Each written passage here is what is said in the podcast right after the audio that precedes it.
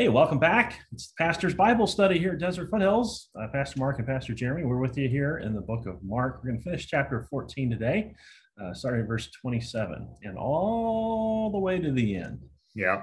As we uh, talked about last time, we are in the Holy Week. This is the Passion of the Christ. This is we had the Lord's Supper last uh, class, last Bible study. Uh, today we'll get into his uh, going into the Gethsemane.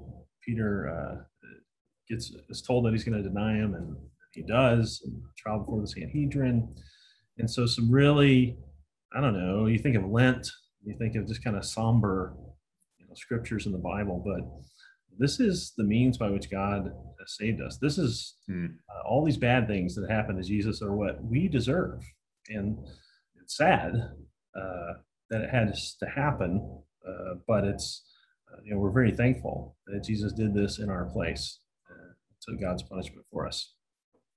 So we will jump in to uh, Mark 14, verse 27 from the NIV translation.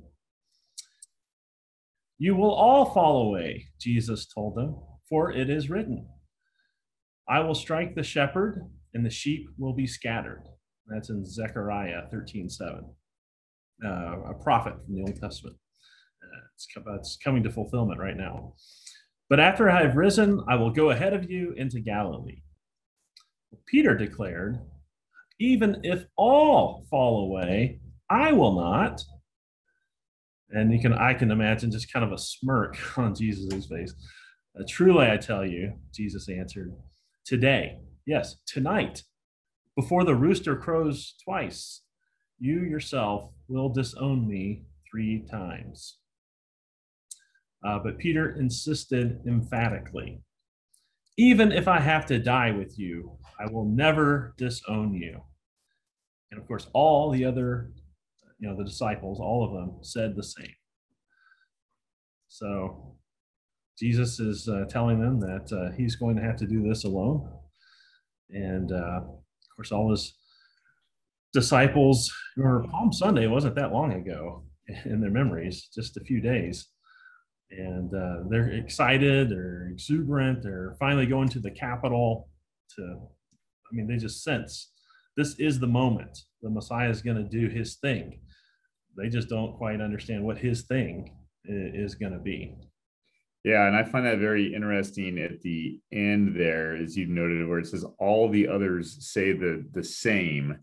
You know, it's uh, they're all on board. Peter gets like a bad rap here, right? Of that he's the one that's denying Jesus, but you know, in the end moments, we see so many people running for him, and of course, they all do have the best intentions but when it gets down to it you know that selfish state of mind really takes over all of them. And doesn't that happen with us too? I mean all of us say you know jesus is my savior. Yeah i would never disown you jesus. I would never turn my back on you but then our day goes about it just its normal routine even and look what happens when we get hard pressed or abandoned yeah that's a good point when you think about just how exciting i feel on a palm sunday uh, you know, right after church or Easter service. Right after that, it's like, wow, you know, the whole church is full and all the singing. And uh, you walk out, whoo, I'm so proud of Jesus. I'd never disown him. And yeah, it's easy. It's easy to slip back into sin. Always be on guard. All right, let's move on to the next verse there, the Garden of Gethsemane. It says, uh, verse 32 They went to a place called Gethsemane, and Jesus said to his disciples, Sit here while I pray. He took Peter, James, and John along with him, and he began to be deeply distressed and troubled. My soul is overwhelmed with sorrow to the point of death, he said to them. Stay here and keep watch. Going a little farther, he fell to the ground and prayed that if possible, the hour might pass from him. Abba, Father, he said, everything is possible for you. Take this cup from me, yet not what I will, but what you will. Then he returned to his disciples and found them sleeping. Simon, he said to Peter, are you asleep? Could you not keep watch for one hour? Watch and pray so that you will not fall into temptation. The spirit is willing, but the body is weak. Once more he went away and prayed the same thing. When he came back, he found them sleeping again because their eyes were heavy. They did not know what to say to him. Returning a third time, he said to them, Are you still sleeping and resting? Enough. The hour has come. Look to the Son of Man. Look, the Son of Man is betrayed into the hands of sinners. Rise, let us go. Here comes my betrayer. Now, a lot in this area here uh, that really stands out to me. You know, first we see Jesus in this time setting, I think, a really good example for us, just even when he is so hard pressed that he is relying upon the Father, you know, in this state of humility of being able to go to God and just be, I mean, it talks about him just being overwhelmed, uh, even to the point of death, that he just, he doesn't even know what to do. And it shows the pressure that's upon Christ and what he's feeling during this time. I mean, so much so he even asks God if there's anything that you can do to have this cup taken from me or to not have this crucifixion performed, you know, would that please happen? You know, take this cup from me. But then he puts in those very special words that I think are uh, an example for us and to be mimicked in our prayer, not what I will, but your will be done, which I think is a, a huge testament to us there. Right. I think that one point there about Jesus's prayer, I know I get some of the popular questions on that, or just kind of what what's going on there. What is that all about? I don't think it's uh, I don't think it's any theological uh, crisis or anything. I think it it shows the humanity of Jesus, 100% human. Uh, yeah. But human wants to go through that kind of pain. Yeah, if he can die, why can't he also feel sorrow or feel this emotional turmoil? Yeah. Yeah. And then, uh, interestingly enough, his disciples, right, uh, over and over again, they're just they're just falling asleep, and Jesus calls them out. And we might think to ourselves, you know, I can't believe this. Like, are these guys falling asleep? But I don't know for anybody out there that's watching, can you think of a time when you were just, I mean, just exhausted beyond belief? And maybe somebody was trying to talk to you and you could barely stay awake. Uh, not going to make any jokes about Pastor Mark's sermons on Sunday or anything like that. You know, just sitting there in the pew, you know. But think about how exhausted you've been at times.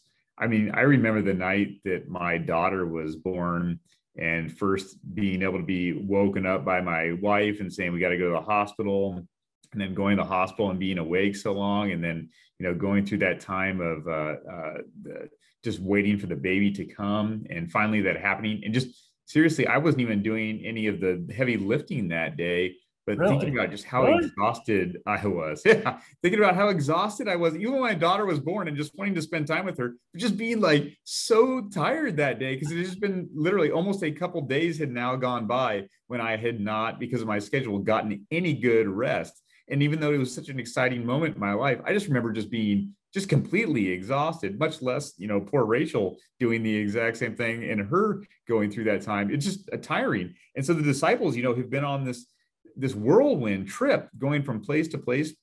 And think about it they're just sitting there at night and i'm sure that they that they are tired. Not that that gives them this excuse to be off the hook but you know they are falling asleep as jesus leaves them. But man isn't there some big correlation to us in this passage too? Even in jesus words you know when he says watch and pray so that you will not fall in temptation. The spirit is willing but the body is weak same thing you know aren't we so willing to be able to uh, grow in our relationship with christ but man when we as individuals become idle or are, are not keeping up with staying in contact with our lord aren't those the times that we succumb most to temptation or that we you know to make a parallel example fall asleep in our faith walk and we're not as connected with god? So i think this is a, a call out to all of us as Christians, you know, what does our life look like? You know, spiritually, do we tend to fall asleep here and there and forget Christ? You know, that it's not something that we're doing and we're not being connected to Him. Yeah, I think it's a good application for us just to remember that. Um, yeah, well, even when you are excited uh, after leaving church on Sunday or whatever the situation is in your life, having a new baby, but a great gift from God. You know, you're you're so focused on what a blessing and what a responsibility. How awe inspiring is this? That God's given me this, but still the flesh or the body is is weak, weaker Yeah. than Yeah. and it's always a battle to push through that. All right, good. All right, next next section there, verse 43 to 52. Just as he was speaking, Judas, one of the twelve, appeared. With him was a crowd, uh, yeah, a crowd armed with swords and clubs, sent from the chief priests, the teachers of the law, and the elders, all those leaders. Now the betrayer has already got a, a nickname now. Mhm. Uh, had arranged a signal with them. The one I kiss is the man. Arrest him and lead him away under guard. Going at once to Jesus, Judas said, Rabbi, and kissed him. The men seized Jesus and arrested him. Then one of those standing near drew his sword and struck the servant of the high priest, cutting off his ear. Am I leading a rebellion? said Jesus, that you have to come out with swords and clubs to capture me? Every day I was with you, teaching in the temple courts. You did not arrest me. But the scriptures must be fulfilled. And then everyone deserted him and fled. Here's verse 51. A young man, wearing nothing but a linen garment, was following Jesus. When they seized him, he fled naked, leaving his garment behind.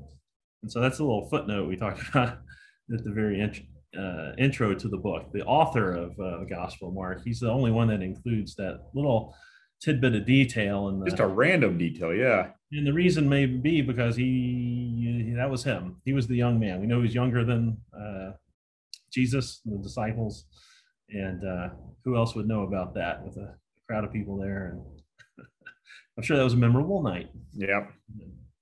Uh, but uh, Judas, Judas the betrayer, here he is. Uh, Jesus had given him, I'll say, a chance uh, at the Last Supper um, to to resist the devil, so he would flee uh, from Judas, but uh, he carried it out.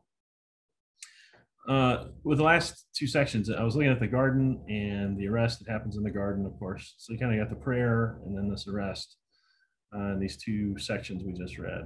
And I was looking at how uh, Jesus succeeded and how the disciples just failed uh, miserably. Um, even though Jesus' soul was sorrowful, uh, he said, "Well, even even to the point of death."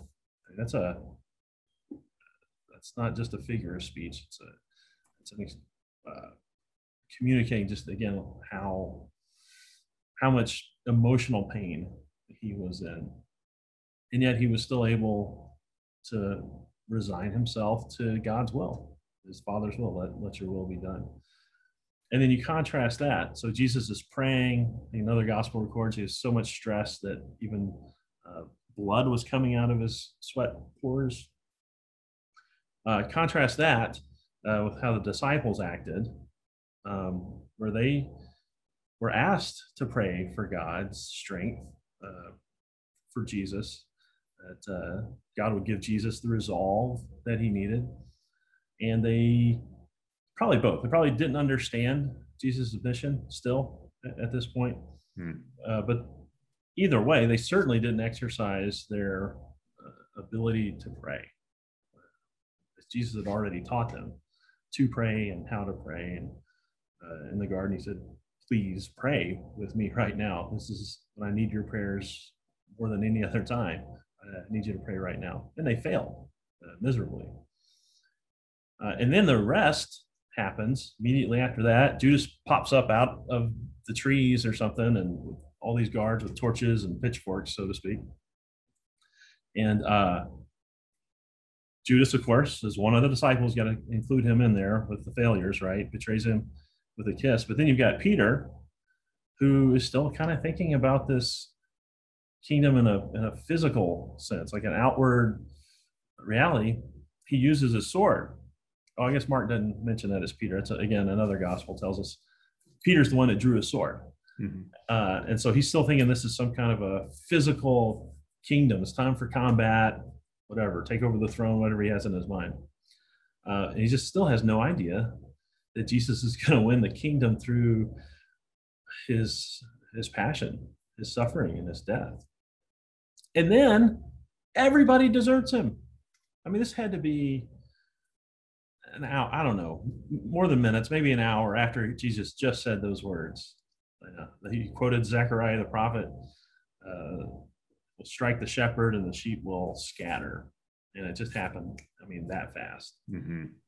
So, uh, I guess uh, the big point I think about all of that is all of the things that those disciples learned that night. Um, they learned that Jesus had won their salvation all by himself. I mean, they didn't do anything to help him.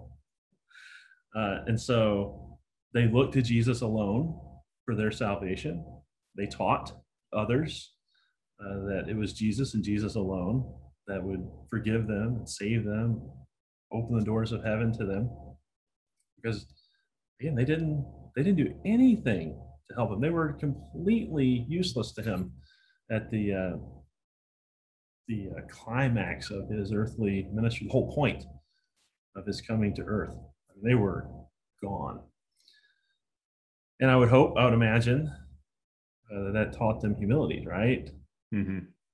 Um, again, they didn't take any pride in their salvation. Uh, it probably taught them to be uh, patient. You know, if you think about the, years and the decades as they go out and teach, tell the story of Jesus, they're going to encounter people who are going to be slow to kind of pick it up. Uh, you know, encounter people, of course, that resist them. Could even say betray them. So they go out with a message. And what can they say except that's how I that's how I acted actually when the events were happening.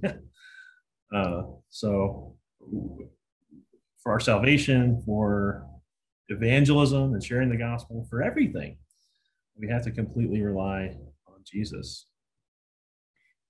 You know, as we've seen through most of this book, uh, the religious leaders have been so reluctant to be able to actually capture Jesus at the right time, right? They keep thinking of all these different ways to kill him, to arrest him, to go after him. And we hear over and over again, well, they don't do that because the crowds were there, or they don't do that mm-hmm. because they don't know what the people think and they need to have their opinion. And we still see that theme even continued up into this moment where they come and they capture him basically, you know, in the middle of nowhere. And Jesus alludes to that. All this people show up with these clubs and everything. And he says, you know, I was with you guys every day. You know, you could have done this a couple days ago. Why didn't you come and get me in the temple courts? Basically, you know, you're still coming out in the middle of, you know, the night here just to be able to take me away quietly and to be able to get this process going.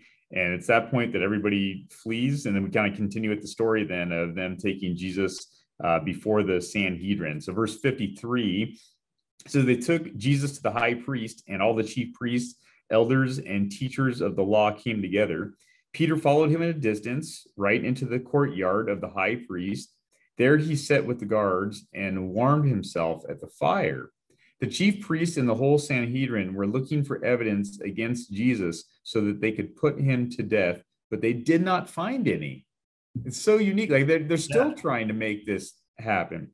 Many testified falsely against him, but their statements did not agree. They can't they can't get their ducks in, in a row. Even people that are just making these statements, they can see right on their face they do not add up.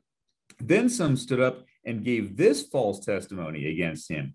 We heard him say, I will destroy this man made temple, and in three days will build another, not uh, made by man. Yet even then, their testimony did not agree. It just continues. Then the high priest stood up before them and asked Jesus, Are you not going to answer? What is this testimony that these men are bringing against you? But Jesus remained silent and gave no answer. Again, the high priest asked him, Are you the Christ? the Son of the Blessed One? I am, said Jesus, and you will see the Son of Man sitting at the right hand of the Mighty One and coming on the clouds of heaven. The high priest tore his clothes. Why do we need any more witnesses? He asked. You have heard the blasphemy. What do you think? They all condemned him as worthy of death. Then some began to spit on him. They blindfolded him, struck him with their fists, and said, Prophesy. And the guards took him and beat him.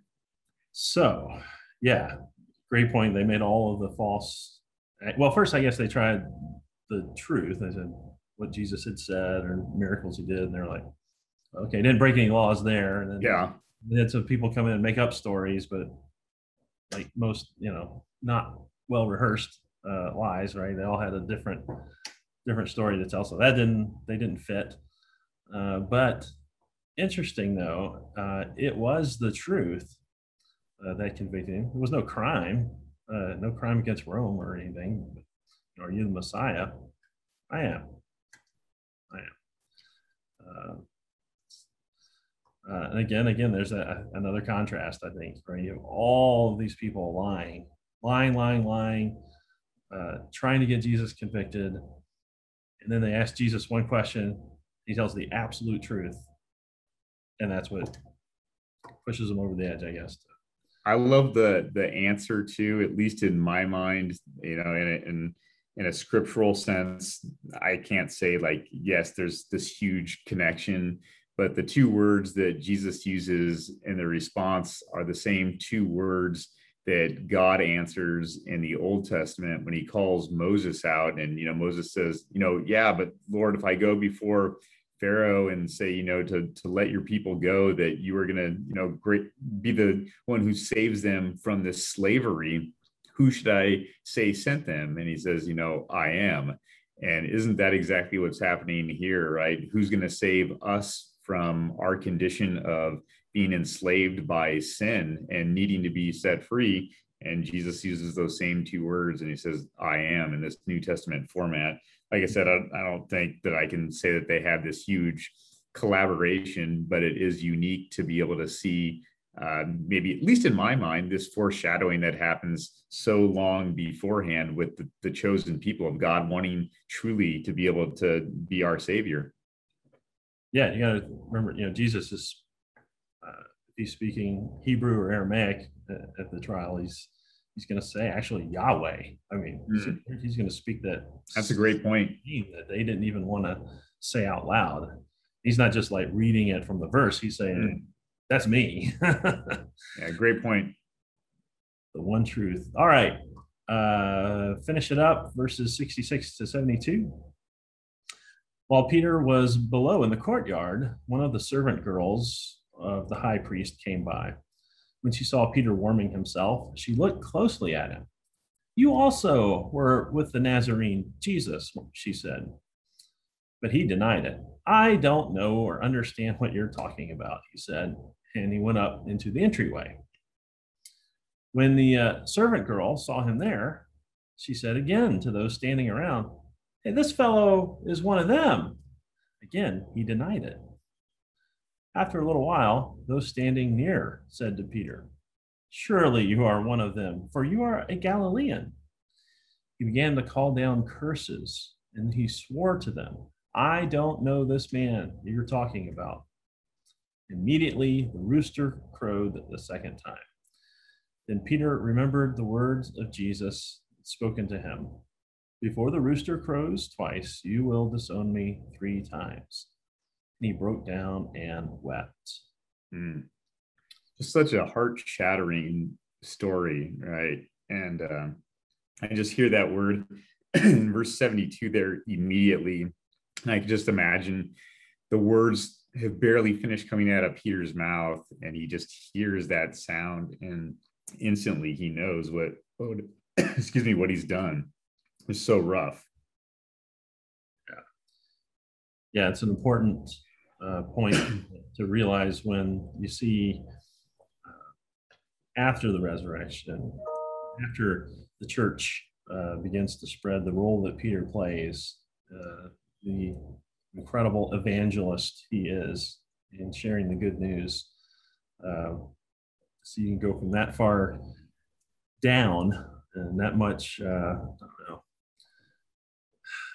more than useless to Jesus's mission, mission, but I mean almost a, an obstacle.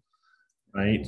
When when he told Jesus, "No, no, no, uh, this is going to happen." This is one of the times that Jesus predicted his death. Jesus said, "Get behind me." Yeah, you're an obstacle at this point to me moving the mission forward. To uh, his forgiveness after Easter, restoration in the church and the body of Christ, and then as the role that he had, the incredible role he had in sharing the gospel. So no one is beyond God's grace and, and his forgiveness.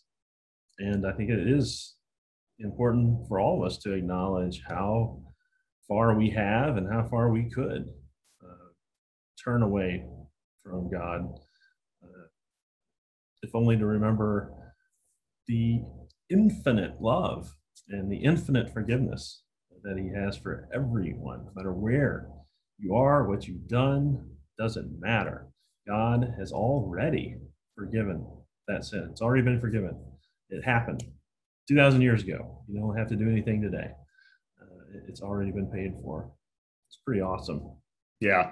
I think that actually puts the best, I'm not even say spin on it, the best reality of how this story, you know, really concludes for us today, because it really does share with us that even somebody like Peter, who was able to physically touch Jesus, to see his miracles, to watch him do all these things. And you still hear people in the world say, well, if I could only see God or hear God, or if he could perform this miracle, then I would believe. And we see somebody who sees all those things, but still faces that same aspect of denial, even when God specifically tells him this is what's going to happen. And it does show how strong and serious sin is in our life and how we can't just push that aside and just say it's, it's no big deal. No, it really is. And it's something that's always after us. I mean, constantly pursuing us. But as you mentioned, Pastor Mark, there's someone who has pursued us so much more on our behalf that, you know, Jesus does all these things not for any benefit of his own, but only because he has us in mind. And truly, you know, this is who we are. We are the same individual who is, you know, gone and betrayed our our Lord or disowned him in different ways. And I hope that we do weep about that. But I hope that we also have, like you said, uh, the knowledge of knowing that this is why Christ comes. This is why we read through this entire story of passion to know of the love that Jesus has for us and what he has already won for you and I. Yeah. Amen. Yep. Any closing comments before we wrap up with prayer? That's good. We got two more chapters. We'll That's right. End of Mark. All right. All right. Let's pray. Uh, dear Lord, we thank you for this uh, story of love that you have shared uh, with so many in our world. And we ask, Lord, that it continues to be uh, just shared throughout uh, just every corner of our entire uh, universe, wherever we may find ourselves, Lord, in our own community, within our own family, to be able to not only hear about, but uh, share about this great love that you have come to be able to give us. Uh, Lord, continue to be able to work your great uh, salvation inside of our hearts uh, to grow our faith and to strengthen us is a people who are united and connected to you, a God who seeks us out and finds us uh, no matter what our scenario or where we are, how lost we think we may be, that you always find us, that you always redeem us. In Jesus' name we do pray. Amen. Amen. All right. Thanks, everybody. Have a good week. All right. We'll see you.